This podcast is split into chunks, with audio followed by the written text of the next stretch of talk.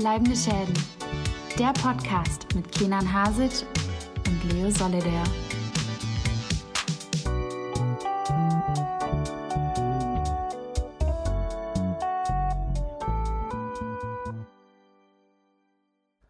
Herzlich willkommen, liebe ZuhörerInnen von Bleibende Schäden. Mein Name ist Leo Solida und neben mir ist der Mann, der meine Gesundungsspritze ist, Kenan Hasic. Wahnsinn, ja. Leute, ihr braucht allen Kenan im Leben, einfach nur, damit ihr gesund bleibt. Genau, äh, Doc Holiday am Start. Äh, ich habe noch großtönig, äh, großkotzig getönt vor zwei Wochen, dass ich mich noch nicht die Grippe erwischt hatte. Äh, ja, deswegen äh, ist jetzt diese neue Folge ähm, etwas später zu hören. Warum? Wir nehmen hier auf. Äh, Aufnahmedatum ist jetzt der 6. November äh, und wir sind zu einer neuen Folge. Ich würde sagen Folge 87, würde ich sagen. Oder sind wir bei 87? Was glaubst du? Wir haben mal wieder nicht vorher nachgeguckt. Ne? Nö, ne, also ist äh, egal. Ähm, Folge 88. Die 88. Folge okay. 88, Schnapszahl ähm, von Bleibende Schäden. Wie gesagt, mein Name Leo Solida und neben mir Kenan Hasic. Hallo. Wie geht's dir, mein lieber Kenan? Ähm, anders als dir bin ich gesund geblieben. Ja. Mir ging's gut. Äh, Fireworks äh, in my fingertips, äh, um es mal so zu formulieren. Arbeite gerade aktuell an meiner Masterarbeit weiter, fleißig weiter und bin natürlich wie immer im Kino unterwegs. Ja, ähm, so wie man dich halt kennt. ne? Richtig. Ja, ich äh, lag einfach rum auf der Couch ich, äh, und im Bett. Ich habe die letzten Tage damit verbracht, äh, Klassiker der Filmgeschichte nachzuholen. Ähm, zum Beispiel Beverly Hills Cop 1 bis 3. Cool. Äh, Tage des Donners Geil. mit Tony Scott und äh, Tom Cruise. Auch toll, ganz toll. Ganz und, groß. Äh, ja, äh, ganz viele ähm, andere äh, Klassiker. Äh, war viel, viel Schrott dabei, bin ich ehrlich. Du hast dir aber auch, auch äh, auf dein Letterbox-Profil auch irgendwann mal 80 äh, Kurzfilme irgendwann gegeben, die alle eine Minute gingen. Ja, aber das ist äh, aus äh, universitären Gründen. Das äh, weiß ich. Ja, deswegen passt das ja schon. Genau, aber ja, das ist der Plan und äh, so läuft das aktuell bei uns ähm, mit Folge 88. Äh, und jetzt will ich aber gleich äh, in den Medias Res mit dir äh, gehen, Kenan. Oh, bitte. Es ist November, das heißt, der schönste Remember, remember. Remember, remember, the 5th of November war gestern. Ich möchte mit dir schauen. Wir haben ja letzten Monat den schönsten Monat des Jahres gehabt, den sogenannten Spooktober. Ja, genau. Und äh, genau, was macht man im Spooktober? Horrorfilme schauen. Wir haben vor zwei Folgen, würde ich sagen, ähm, damals gesagt, was wir uns vorgenommen haben, worauf wir uns freuen, was wir bis dahin geschaut hatten ja. und wollen jetzt mal so einen kleinen äh, Recap geben. Ne? Also, was haben wir geschaut, äh, was haben wir nicht geschaut, was haben wir uns vorgenommen? Ja.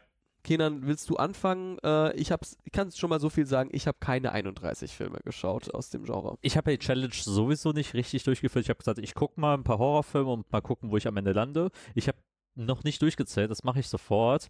Ähm, aber ich kann sagen, das ist auf jeden Fall nicht 31 geworden. Dafür habe ich zu viel anderen Kram äh, dann geschaut, der mich mehr interessiert hat. Aber ein paar Sachen sind zusammengekommen.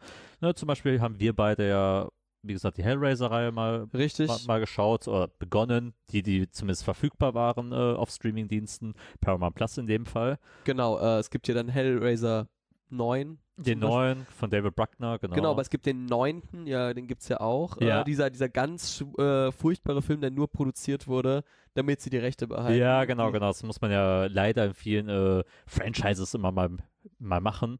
Ja, ansonsten habe ich so, so, so ein paar Klassiker mir auch mal, mal angesch wieder angeschaut, wie so Scream, der dann im Kino auch lief äh, in Köln. Da bin ich ja sehr neidisch darauf, auf dich, dass ich den nicht mit dir schauen konnte. War echt schade. Äh, Scream ja für mich, wie gesagt, immer noch einer, äh, habe ich ja vor einem Jahr oder zwei Jahren das erste Mal gesehen. Ja. Und äh, direkt in mein Herz katapultiert. Für mich einer der besten Horrorfilme, die es gibt. Mhm. Ja, dann habe ich zum Beispiel sowas wie Phantasm, die Reihe 1 bis 3 geschaut, was äh, eine super cheesige Reihe ist, aber schon, schon Spaß macht, wenn man so ein bisschen auf B-Horror-Movies Mhm. steht. Aber was mir am meisten hängen geblieben ist, äh, innerhalb des Monats definitiv äh, der letzte Spooktober-Film, den ich am 30. geguckt habe.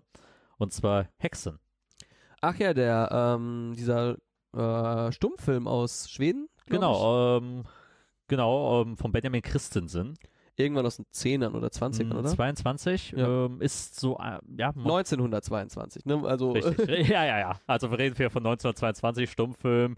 Äh, so eine Mischung aus Fiktion und Dokumentation, wo es halt äh, da darum aufgeht, so ein bisschen die Geschichte von Okkult, die Geschichte des Teufels äh, in, der, in, in der Kulturgeschichte, als, als auch die Geschichte der Hexen in, innerhalb von Europa halt äh, nachzuerzählen.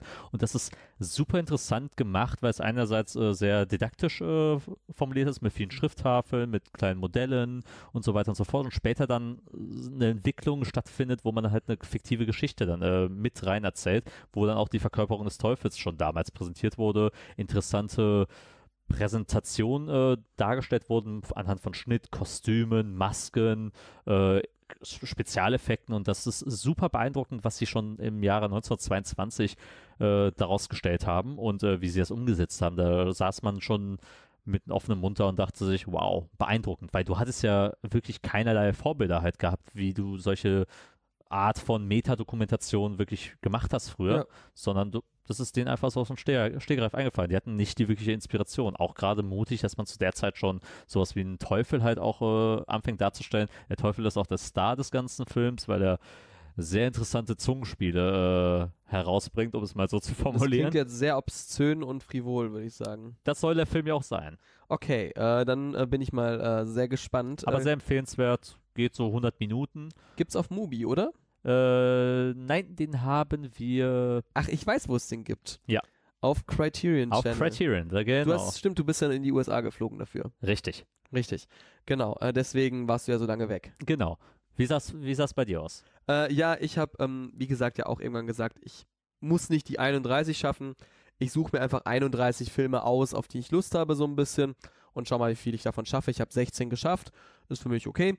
Äh, ich habe viele Klassiker dann doch ausgelassen, weil es sie dann doch irgendwie, wie gesagt, nur auf schwierigen Streaming-Diensten gibt, wo man sie nur schwierig bekommt oder dann kaufen muss oder leihen muss. Und das ist immer doch ein ziemlicher Hackmack, bin ich ehrlich. Äh, deswegen habe ich mir dann gesagt, nee, komm, beschränk dich eher auf die Filme, die du irgendwie einfach bekommen kannst. So ein bisschen, hab dann noch ein bisschen rumgetauscht und so.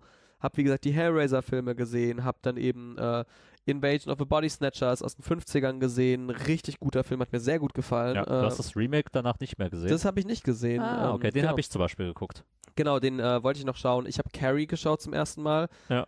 der mir nicht so gut gefallen hat. Bin, Schade. bin ich ehrlich. Bin ja, äh, bin, bin ja ein Fan von Carrie, zumindest dem von De Palma. ich finde ja die, das Remake mit Chloe Grace Moretz viel, viel besser. Ach, du, mein, du, du, du, meinst, du meinst, dass die wunderschöne Chloe Grace Moretz, eine wahrscheinlich der schönsten Schauspielerin, die man so aktuell irgendwo unterwegs hat, äh, definitiv äh, eine Figur spielt, die äh, aufgrund ihres Aussehens äh, gemobbt wird. gemobbt wird. Ja, ja, klar. Definitiv.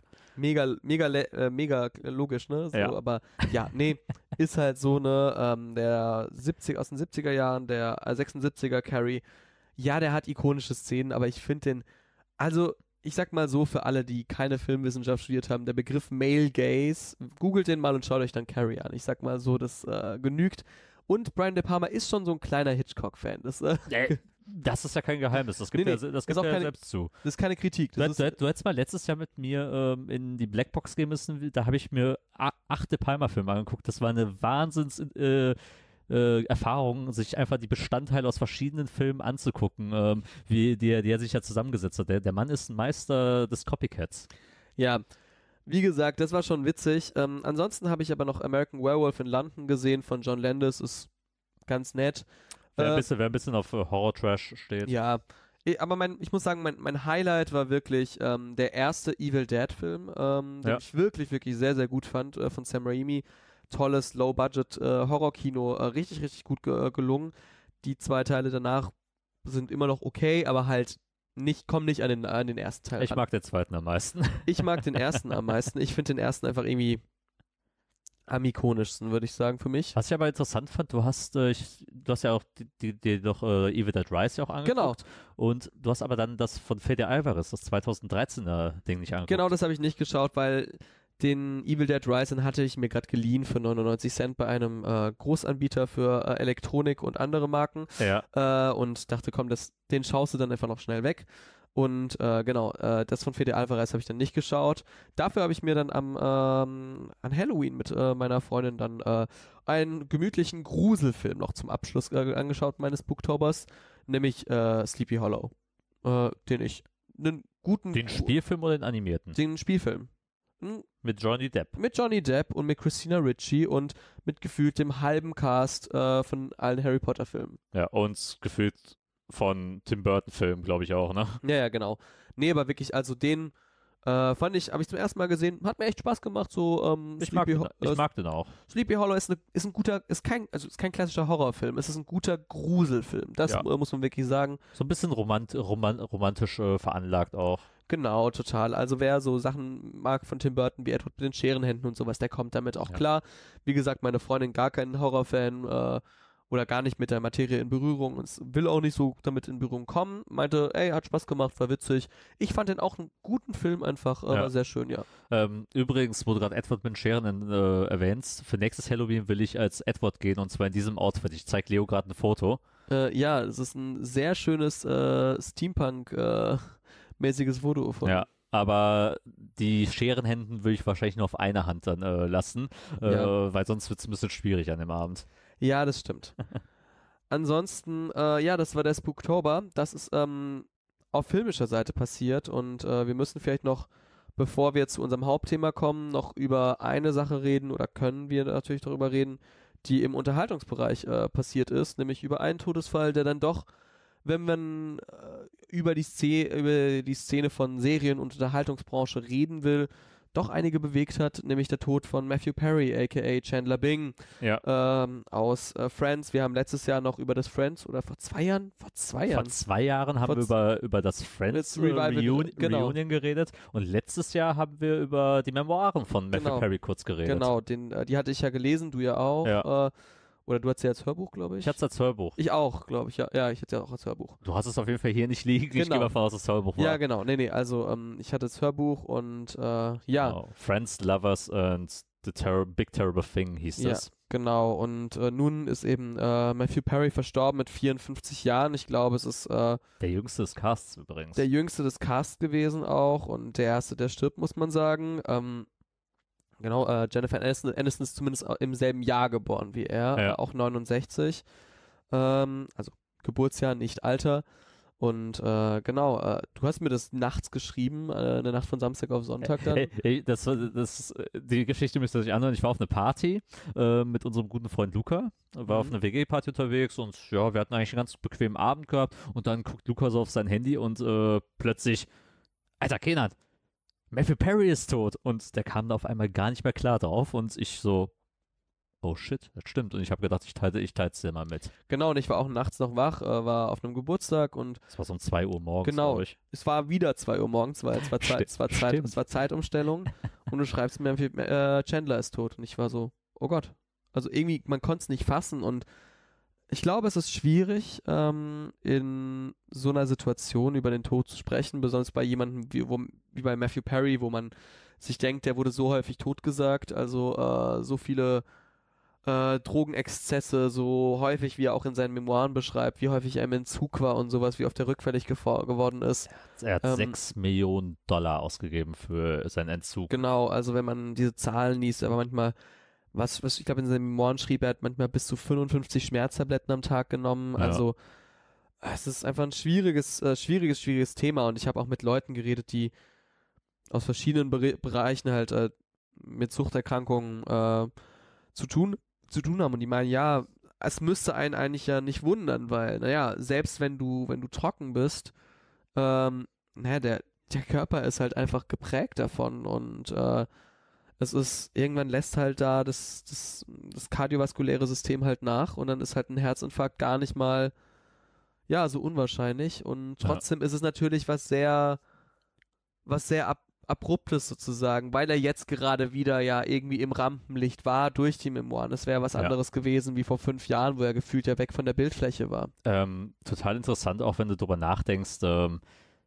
wie er selbst auch über seinen eigenen Tod ja auch äh, schon in seinen Memoiren so ein bisschen geschrieben hat. Also zum einen fang, fangen seine Memoiren damit an, hier kriegt er die Memoiren eines Mannes, der eigentlich gar nicht mehr am Leben sein sollte. Das ist so rückblickend betrachtet nochmal schon hart, irgendwie diese, Mhm. diese Zeit nochmal äh, Revue passieren zu lassen. Und wenn es passieren sollte, wird es so ein Tod sein, der euch schockiert, aber nicht überraschen wird. Ja, es ist äh, ja sehr prophetisch, muss man sagen, ohne jetzt da zu viel hineinnehmen äh, zu wollen. Es ist wirklich sehr prophetisch gewesen, Ja. äh, der Tod von Matthew Perry. Und ähm, ja, man kann sagen, es ist es ist nicht überraschend, wie er selbst sagt, aber auf der anderen Seite ist es trotzdem, es ist traurig natürlich und äh, ja. Er hat, er, also man merkt auf jeden Fall gerade auch in New York, wenn du die Szene, Szenerien oder auf TikTok die Videos anguckst, das von den Leuten, die vor Ort waren, vor dem Friends Apartment ähm, und da Blumen ausgelegt haben für ihn, der, du merkst, er ist natürlich schon eine kulturprägende äh, Figur, also Chandler auch äh, für viele gewesen, für viele, die halt in den 90ern auch aufgewachsen sind. Und auch in den Nullern, also ja. Friends ist ja eine Serie, das äh, meinte Dominic Hammers im Podcast äh, Medienkuh, das ist so eine Serie, die hat jeder mal gesehen, ob er wollte oder nicht. Richtig, richtig, man kam nicht drum herum, das war ein Kulturphänomen, das äh, große Schlagzeilen machte, fast zehn Staffeln auch ging, also ein ganzes Jahrzehnt schon und und auch auf Netflix weiterlebte, ne? Also ja, ja. unsere Generation, die das ja gar nicht aktiv miterlebt hat, ne? Dieses oder gerade vielleicht einen kleinen, kleinen, kleinen Zug davon. Ja, aber die hat. zumindest nicht in der Zielgruppe waren für ja. diese Serie eigentlich, als sie lief. Richtig. Wir haben, viele von uns haben die alle nachgeholt und wie viele Leute, die Jahrgang 2000, 99, 98, 21 sogar sind, ja. haben irgendwie so ein Friend, eine Friends-Tasse irgendwie bei sich daheim, ein Friends-Poster oder sowas, ne? Oder, also genau, ein YouTube-Beutel oder ja. ähnliches und haben das Ding zwei, dreimal schon auf Netflix äh, dann, dann durchgeschaut. Ja. Das kommt auch noch dazu. Das ist ähm, super spannend. Auch interessant, wir haben ja letztes Jahr schon über die Memoiren geredet und wie sich viele CreatorInnen auch sich das Ding angenommen haben und quasi Matthew Perry für seine sehr brutale Ehrlichkeit ja auch innerhalb des, äh, der Memoiren auch ausgedrückt hat, was, äh, ne, wie, er, wie, wie er zu den Frauen steht, auf welche Frauen er gestanden hat, wie er zu Keanu Reeves steht und so ja. weiter und so fort. Ähm, hat, hat man alles durchexerziert und er war ehrlich, manchmal ein bisschen zu ehrlich. Ja, äh, ne, das der, der wurde dafür hart kritisiert, aber was jetzt zum Beispiel super interessant ist, ist dann, wie, wie, wie sie sich das jetzt nicht annehmen, sondern eher sagen, okay, er, er hat ja eben, wir reden jetzt mehr, mehr über seine Suchterkrankung und wir reden halt über seine ganze Rehab und was er eigentlich außerhalb dafür getan hat eigentlich. Also, dass ja. er selbst äh, in Organisationen Geld gegeben hat, äh, dass er selbst ein eigenes Rehab-Center eröffnet hat und sowas. Das finde ich dann interessant, dass das jetzt äh, gerade nach dem Tod jetzt nochmal zum Vorschein kommt, während das letztes Jahr gar kein wirkliches Thema war, sondern halt nur was hatte, was es war der Gossip. der Gossip. Es war der, Gossip. es war der Gossip, weil er noch am Leben war und natürlich, wenn jemand stirbt, ist man immer traurig und bestürzt und äh, ja. alle mochten einen doch so gern und er hat auch keiner Fliege was zuleide, äh, zuleide getan. genau, aber das habe ich jetzt nochmal so die letzten Tage nochmal beobachtet, dass auch ein paar Videos, auch Video-Essays zu ihm auch gemacht wurden. Fand ich ganz, fand ich ganz spannend. Das nur mal so am Rande noch äh, mal erwähnt. Es ist auch spannend, wenn man sich anschaut, wenn man jetzt mal kurz auf über den anderen Medienteich springt auf TikTok, wie dort damit umgegangen wird, wie viele Trauerbekundungen machen, wie viele seinen Tod analysieren und wie viele zum Beispiel äh, Parallelen ziehen. Ich habe dir auch einen TikTok geschickt äh, zu ja. einer der wahrscheinlich spannendsten Serienfiguren der letzten Jahre, die mit Suchterkrankungen äh, gelebt hat, äh, mhm. wenn auch fiktiv, nämlich BoJack Horseman. Und Richtig. Äh, ich weiß nicht, ob ähm, ein paar von euch die Serie kennen. Äh, BoJack Horseman, eine Animationsserie von Netflix, die eine, eine relativ große Fangemeinde hatte, zumindest auf jeden Fall bis vor so drei, vier Jahren, als es noch, als es noch lief, wirklich ja. äh, eine der prägenden Serien war.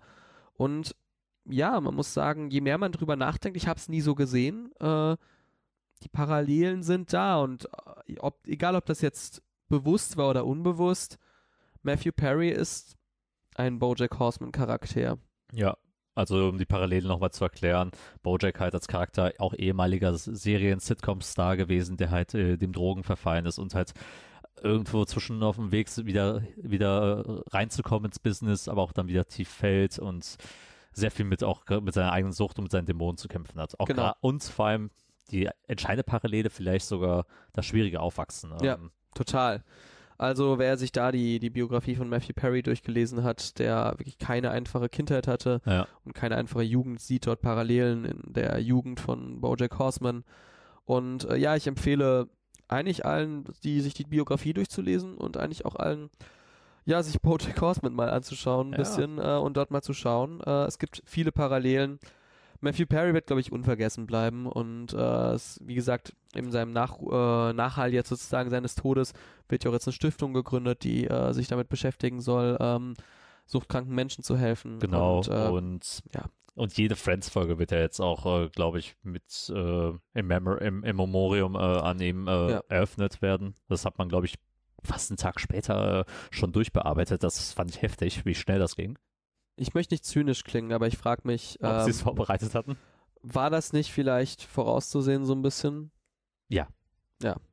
definitiv. Also man, man hat sich die Frage gestellt, ich meine, wir haben ja schon damals beim Reunion in der Folge auch schon geredet, dass, er- dass er einfach optisch schon sehr fertig auch aussah. Ja, und äh, eben genau, wie da die Dynamik war und natürlich äh, der ganze Cast hat, jetzt der Hauptcast hat ein Statement gemacht, in dem man von ihm Abschied nimmt. Äh, ich glaube, Matthew Perry wird unvergessen bleiben, Ja. in welcher Art auch immer. Und äh, ja, es war auf jeden Fall noch ein Thema, was wir auf jeden Fall mu besprechen mussten, finde ich. Denn äh, so ein so ein Verlust für die Showwelt, der auch so einen so einen breite, breiten Nachhall hat, der äh, kann man jetzt nicht jetzt gar nicht besprechen. Ich denke, da als Popkultur-Podcast kann man uns auch in die Pflicht nehmen und sagen, wir, wir mussten kurz mal drüber reden, Richtig. In die Pflicht muss man uns aber auch nehmen wegen einem anderen Thema. weil Äh, Hans Meiser gestorben ist. Hans Meiser ist auch gestorben, ja. Äh, gut, ähm, ich habe nie Hans Meiser geschaut. Ich kannte ihn eigentlich nur als den wütenden alten Mann von Jan Böhmermann. Zum einen da und äh, ich konnte noch von Talk, Talk, Talk diese Ja, Ausschnitt stimmt. damals. Ja, genau, aber ja. Äh, Hans Meiser am Ende ja, glaube ich, auch sehr verschwörungsideologisch gewesen. äh, äh, ja, kenne ich mich zu wenig aus. Nee, wir müssen reden über Filme und Ja. über ein Filmfestival. Und da würde ich sagen, Kenan, verschwenden wir keine Worte und wir sehen uns gleich wieder.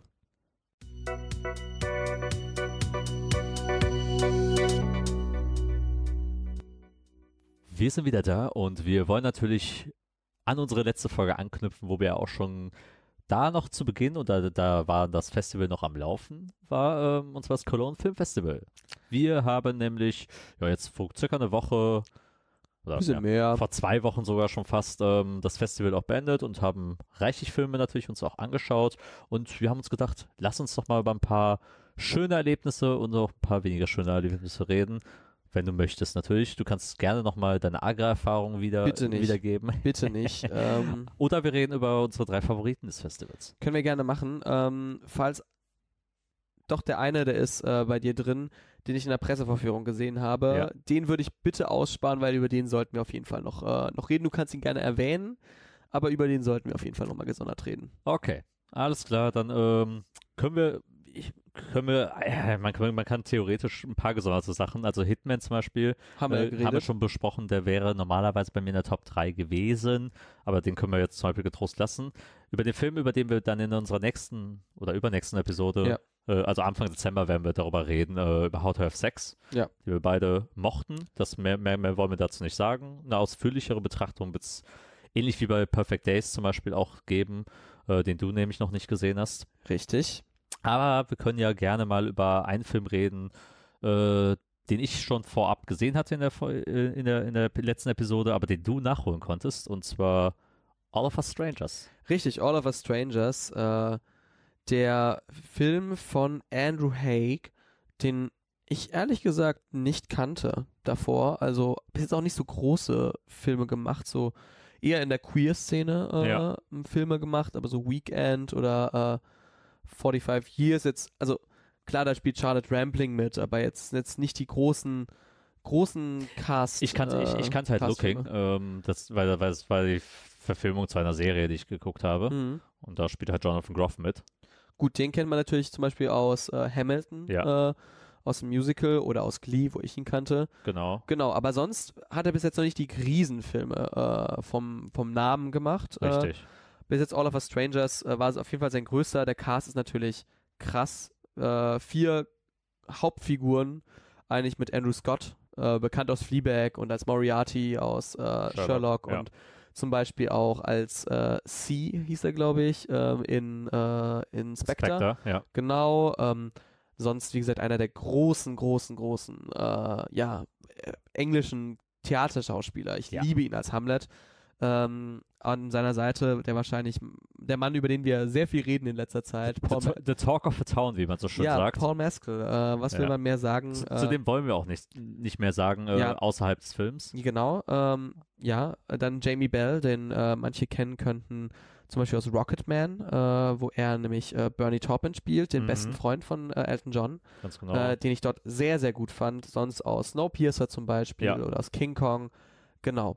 Und äh, dann als vierte Person Claire Foy, äh, kennt man zum Beispiel aus Women Talking, der auch dieses Jahr anlief. Äh, Beispielsweise, oder hat die erste Queen Elizabeth in den ersten beiden Staffeln von The Crown gespielt. Genau, oder zum Beispiel in First Man, dem äh, Film über Neil Armstrong, Ja.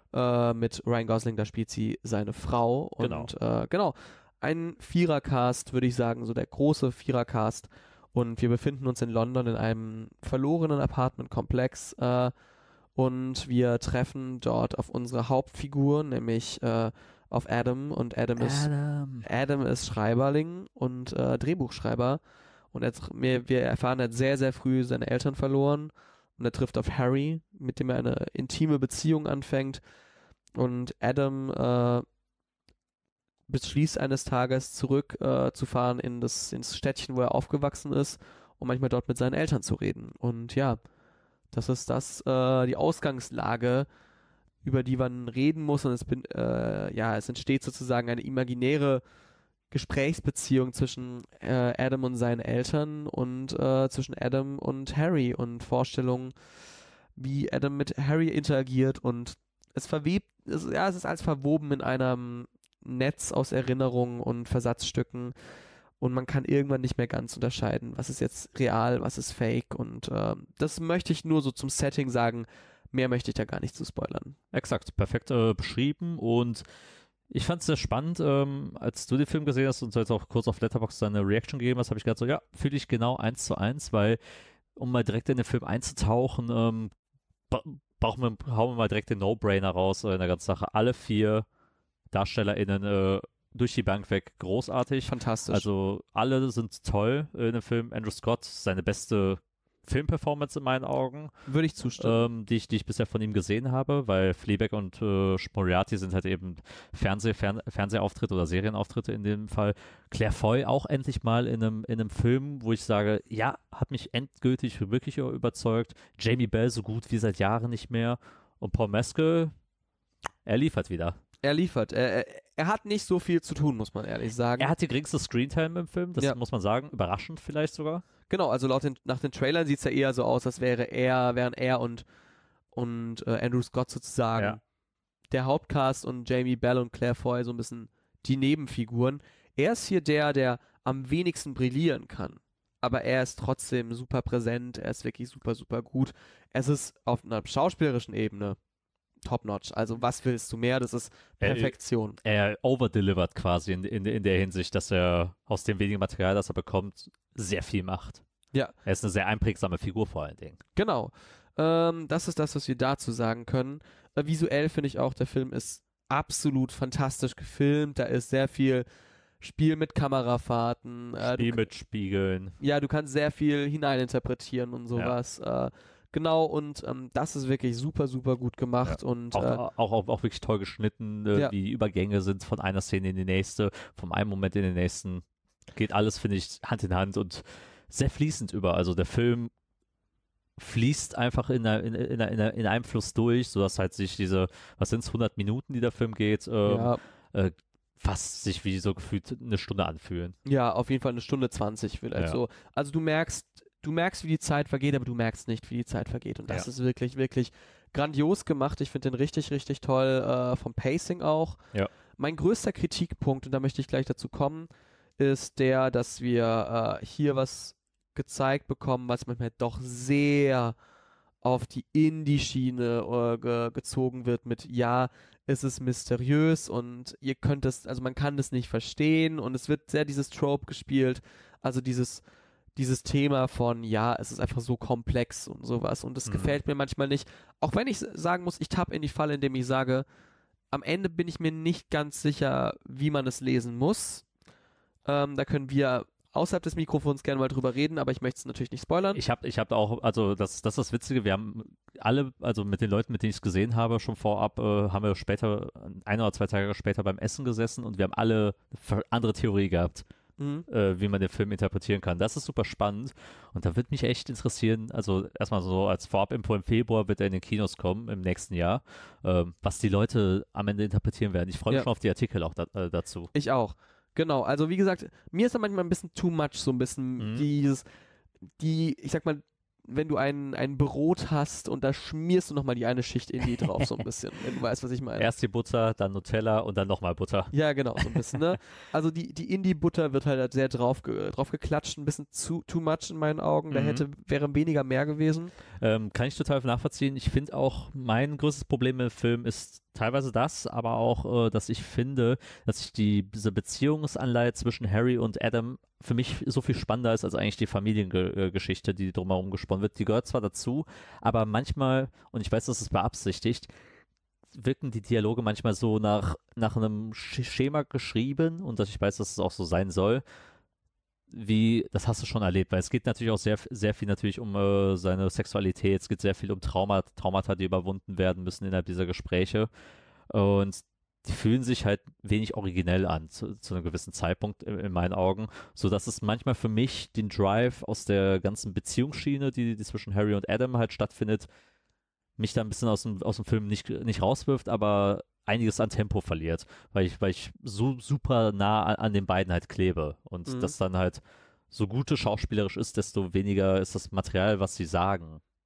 Ja. Meiner Meinung nach. Kann ich nachvollziehen. Sehe ich ähm, zum Teil. Ich, ich mhm. mag aber diese Szenen total. Deswegen ist es für mich wieder so ein bisschen. Ja. Also ich, ich, kann, ich, kann, ich kann darüber hinwegsehen, sozusagen. Die sind, die sind gut, die sind gut, die Szenen. Aber ich glaube, vielleicht ein bisschen mehr Mut zur Hässlichkeit hätte, hätte da vielleicht auch geholfen.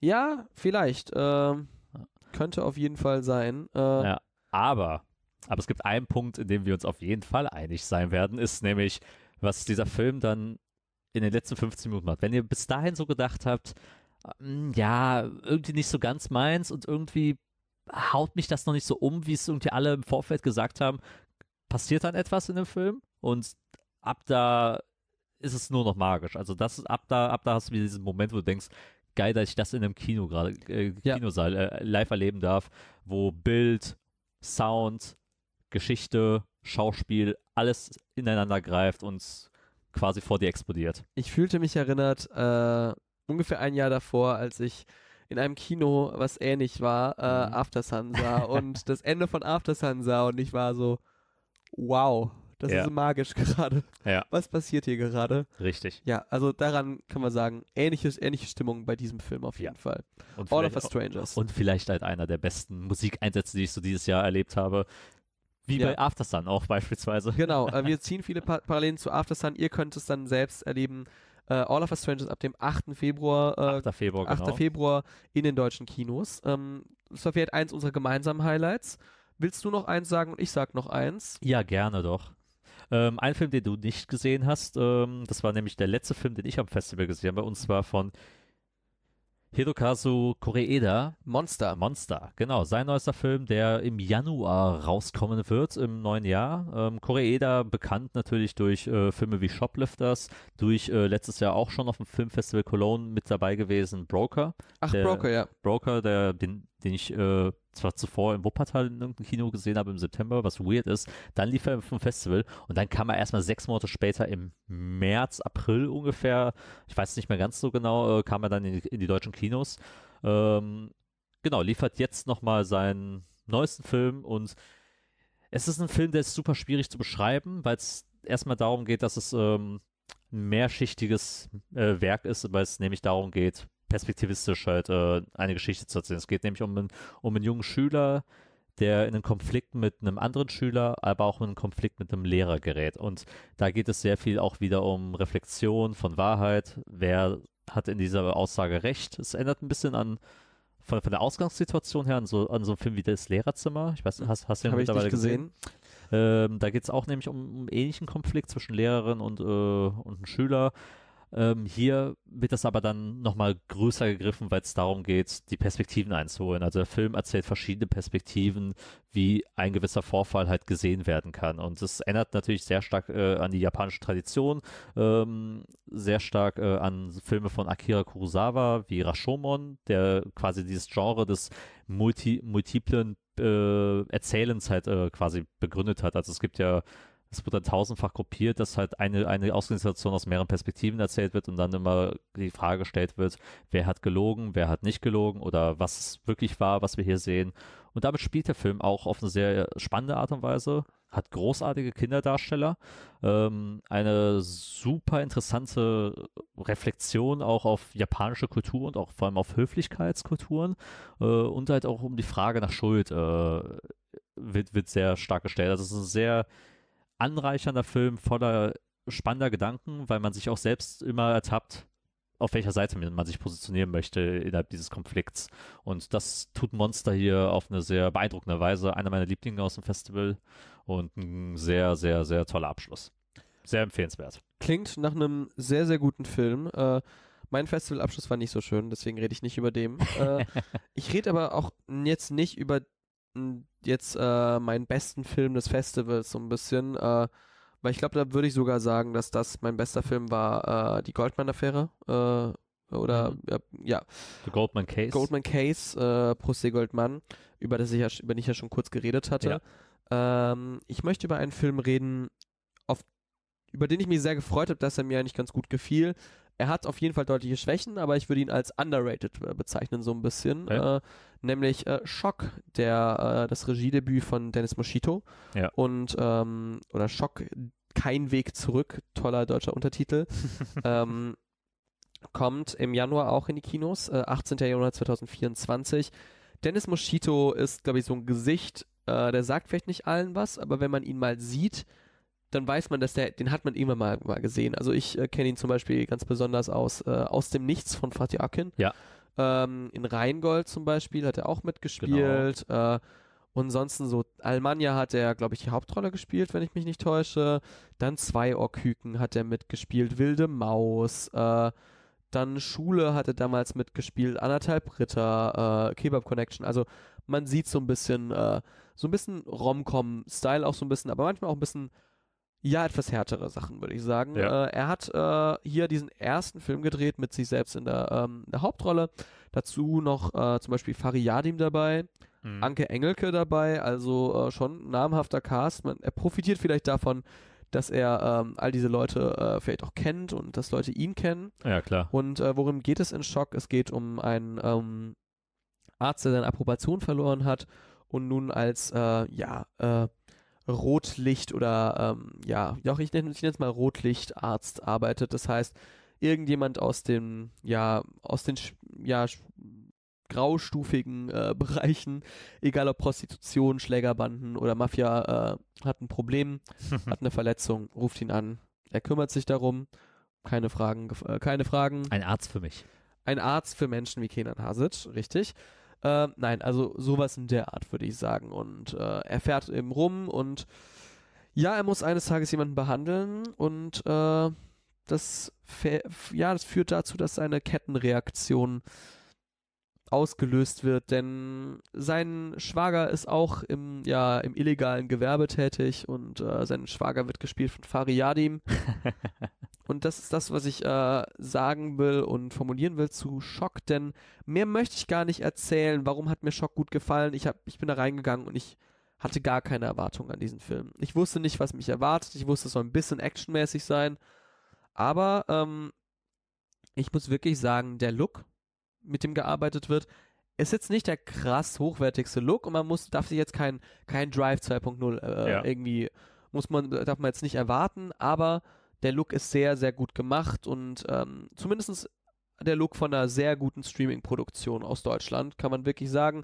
Ich glaube, der wird nicht das riesigste Budget haben, aber die Schauplätze sind cool gemacht und äh, man muss einfach sagen, wenn du Dennis Moschito als Hauptrolle hast, dann kannst du einfach froh sein, weil er ist ein fantastischer Schauspieler und es gibt Szenen, wo er, wo man merkt, er als Regisseur konnte einfach die künstlerische Freiheit haben um zu sagen, äh, ja, wir machen das so. Und da sind Szenen drin, ich würde sagen, in wenig deutschen Filmen, die von vom WDR co-produziert wurden, äh, hast du Szenen, die so brutal sind und die so spannend. krass und spannend sind. Also das hat mir wirklich sehr, sehr gut gefallen. Der Film ist sehr kompromisslos.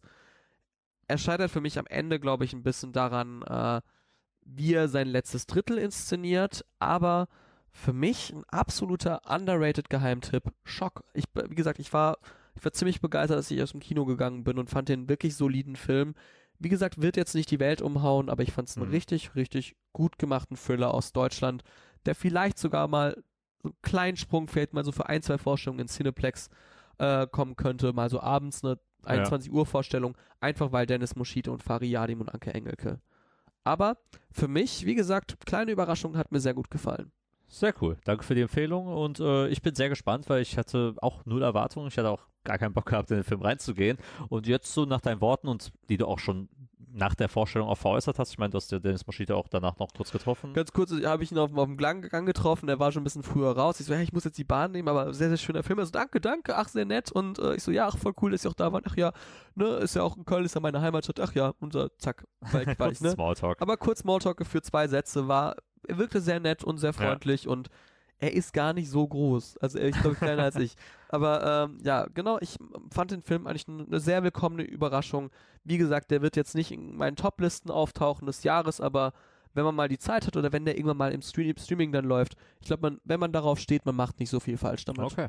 Ja. Sehr cool. Ja, damit äh, schließen wir das Cologne Film Festival ab. Ich würde noch ein, zwei Fazitworte nochmal sagen. So, das, es war ein ordentliches Festival, ein paar gute Sachen gesehen, ein paar weniger gute Sachen auch natürlich gesehen. Ich, Vielleicht, wür- ich würde sagen, das Programm war dieses Jahr schwächer als im Jahr davor. ja, definitiv. Auch gerade, man muss auch sagen, letztes Jahr hat es auch ein paar Schwergewichte gehabt, aus meiner Sicht zumindest gesehen, mit Banshees of Inisherin, mit Decision to Leave. Du hattest Close gehabt, du hattest ähm, After Sun, äh, After Sun gehabt, das Acht Berge. acht Berge. Und selbst wenn man wie ich Decision to Leave nicht mochte, allein der Name, dass man Park Chan-wook bekommt, Ja. also ein Film von ihm in dem Festival, das waren einfach größere Namen und spannendere Projekte, würde ich sagen. Ja, plus äh, man muss natürlich auch dann sagen, so die Projekte, die einen interessiert haben, äh, die aus Cannes oder sowas gekommen sind, aus Venedig, sei es Poor Things, sei es äh, ähm, hier Elvis. Äh, äh, Priscilla Äh, meinst du? Priscilla, Priscilla oder auch ähm, Maestro, Maestro.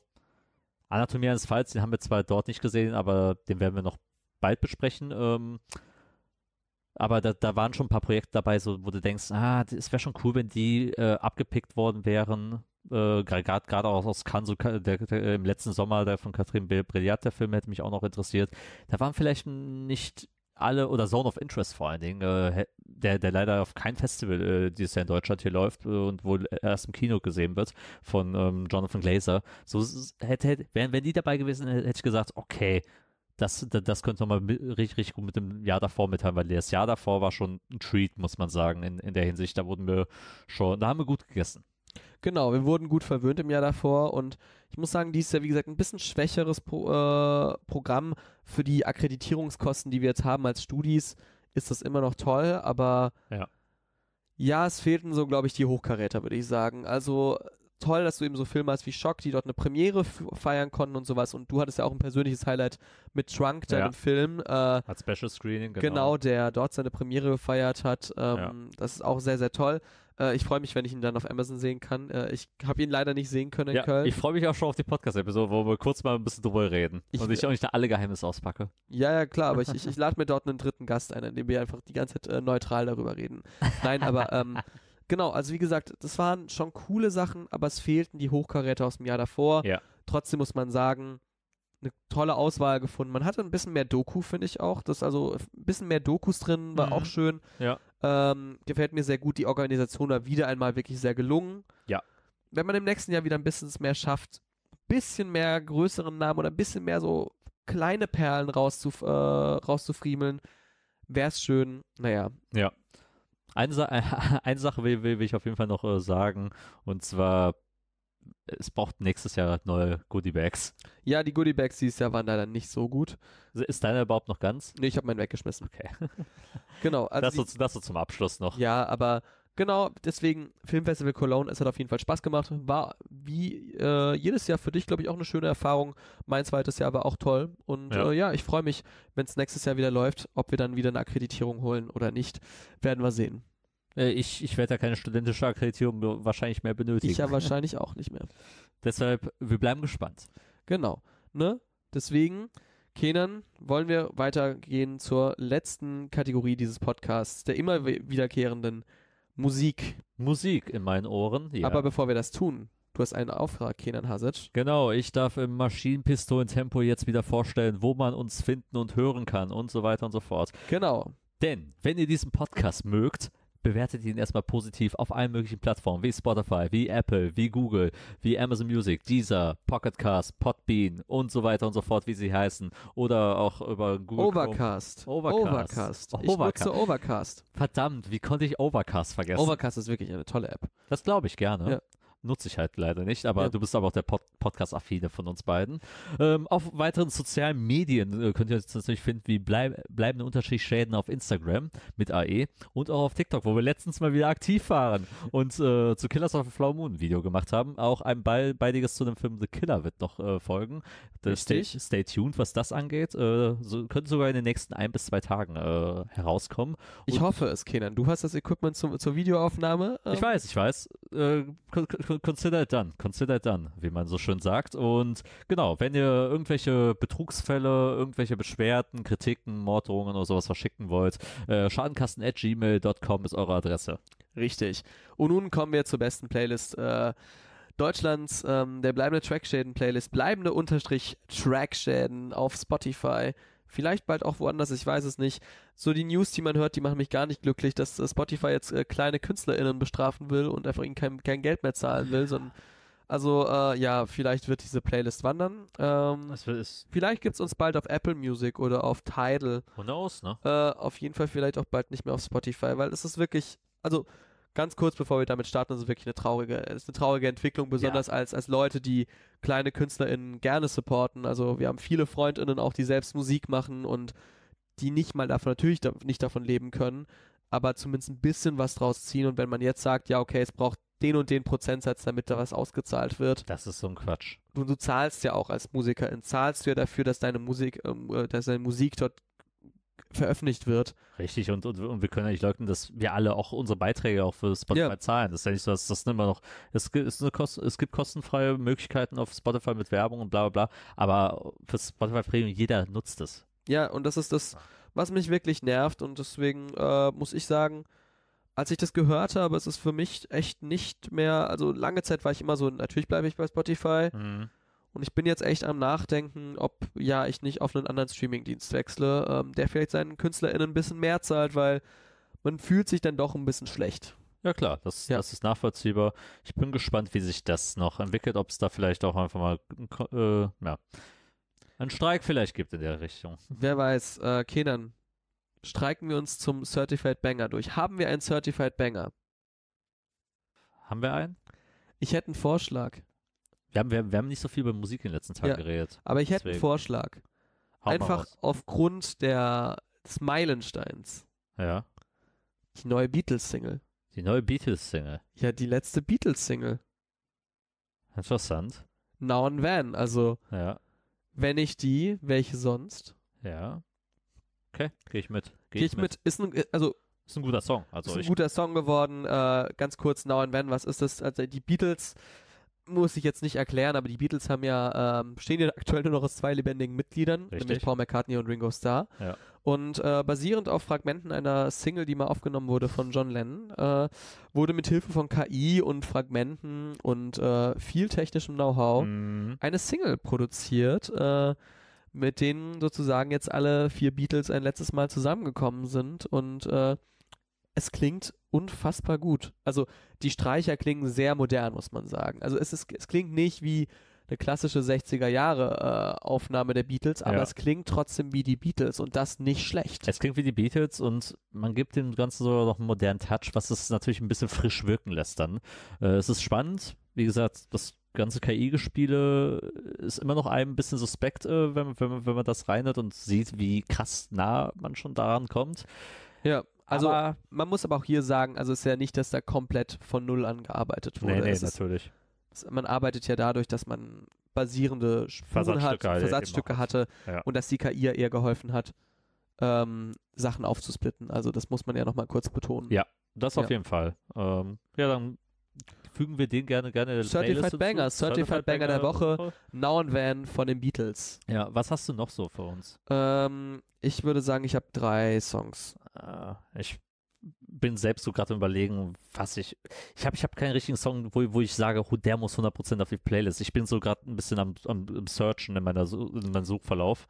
Dann, dann, dann überlass es mir, Kenan. Ich, Gerne. Äh, Ich, ich habe ich hab, ich hab nichts, was mich so aktuell fesselt. es gibt nichts, was dich fesselt. Ja. Dabei habe ich dir noch einen tollen Song geschickt, den ich auf die, auf die Platte packe. Nämlich Overhaupt von Schorle. Ganz, ganz toller, äh, sehr me melancholischer, balladenartiger Song. Mhm. Äh, äh, mit einem tollen Elektroteil am Ende. Packe ich einfach drauf. Schorle hatten wir auch hier schon hier gehabt. Fair, Äh, fair enough, ist, ist, ist, ein guter, ist ein guter Song, aber ich Ähm, weiß, dass du ihn auch drauf tun bist. genau, äh, wir hatten ihn ja, wir hatten die Band ja schon wegen anderen Songs drauf, die Ja. viel, viel happier waren und Jesus 2 verspielter. beispielsweise. Genau, und der ist total, total, total anderer Style. Gefällt mir sehr gut. Äh, ansonsten äh, Leaning, featuring äh, Muley, glaube ich. Äh, ja, Muley. Ähm, mit ähm, Sirens. Ah. Sehr, sehr geiler Song. Den habe ich äh, nicht gehört. Ach, richtig, richtig gut geworden. Äh, für mich äh, Erotik pur, wie der Frank gesagt. Erotik. Erotik pur und äh, wirklich eine ganz, ganz tolle, äh, ganz toller Song, äh, wirklich tolle Komposition. Und der dritte, den ich drauf packe, ist ähm, der Song Samba von Sun Silvan. Äh, Sun Silvan ist das Projekt des Frontmanns der Band äh, Pandalux, Ja. einer Schweizer Indie-Band. Und ähm, ja, genau sein Soloprojekt. Und Samba ist ein Endsommer-Song, würde ich sagen, und äh, hat mich absolut gecatcht. Ich fand den ganz, ganz toll. Deswegen äh, Samba äh, von Sun Silvan Sehr kommt cool. auf die Playlist. Ansonsten, Kenan, ich habe nichts mehr anderes. Ich auch nicht und ich denke, es ist auch okay so. Ja, ma manchmal, manchmal darf es auch so sein, ne? Ja, manchmal gibt es Wochen, wo es nicht so gefunkt und, bei, und dann gibt es Wochen, wo wir elf, elf Songs äh, draufhauen. Deswegen würde ich sagen, Kenan, es war wieder sehr schön mit dir zu reden. Der Flieger wird landen, wir setzen ab und stellt euch ein schönes Saxophon-Solo jetzt vor, das gespielt wird. Genau wie bei äh, Camparis Soda, äh, dem Song. Und dann würde ich sagen, es war eine neue Folge von Bleibende Bleib Schäden. Schäden.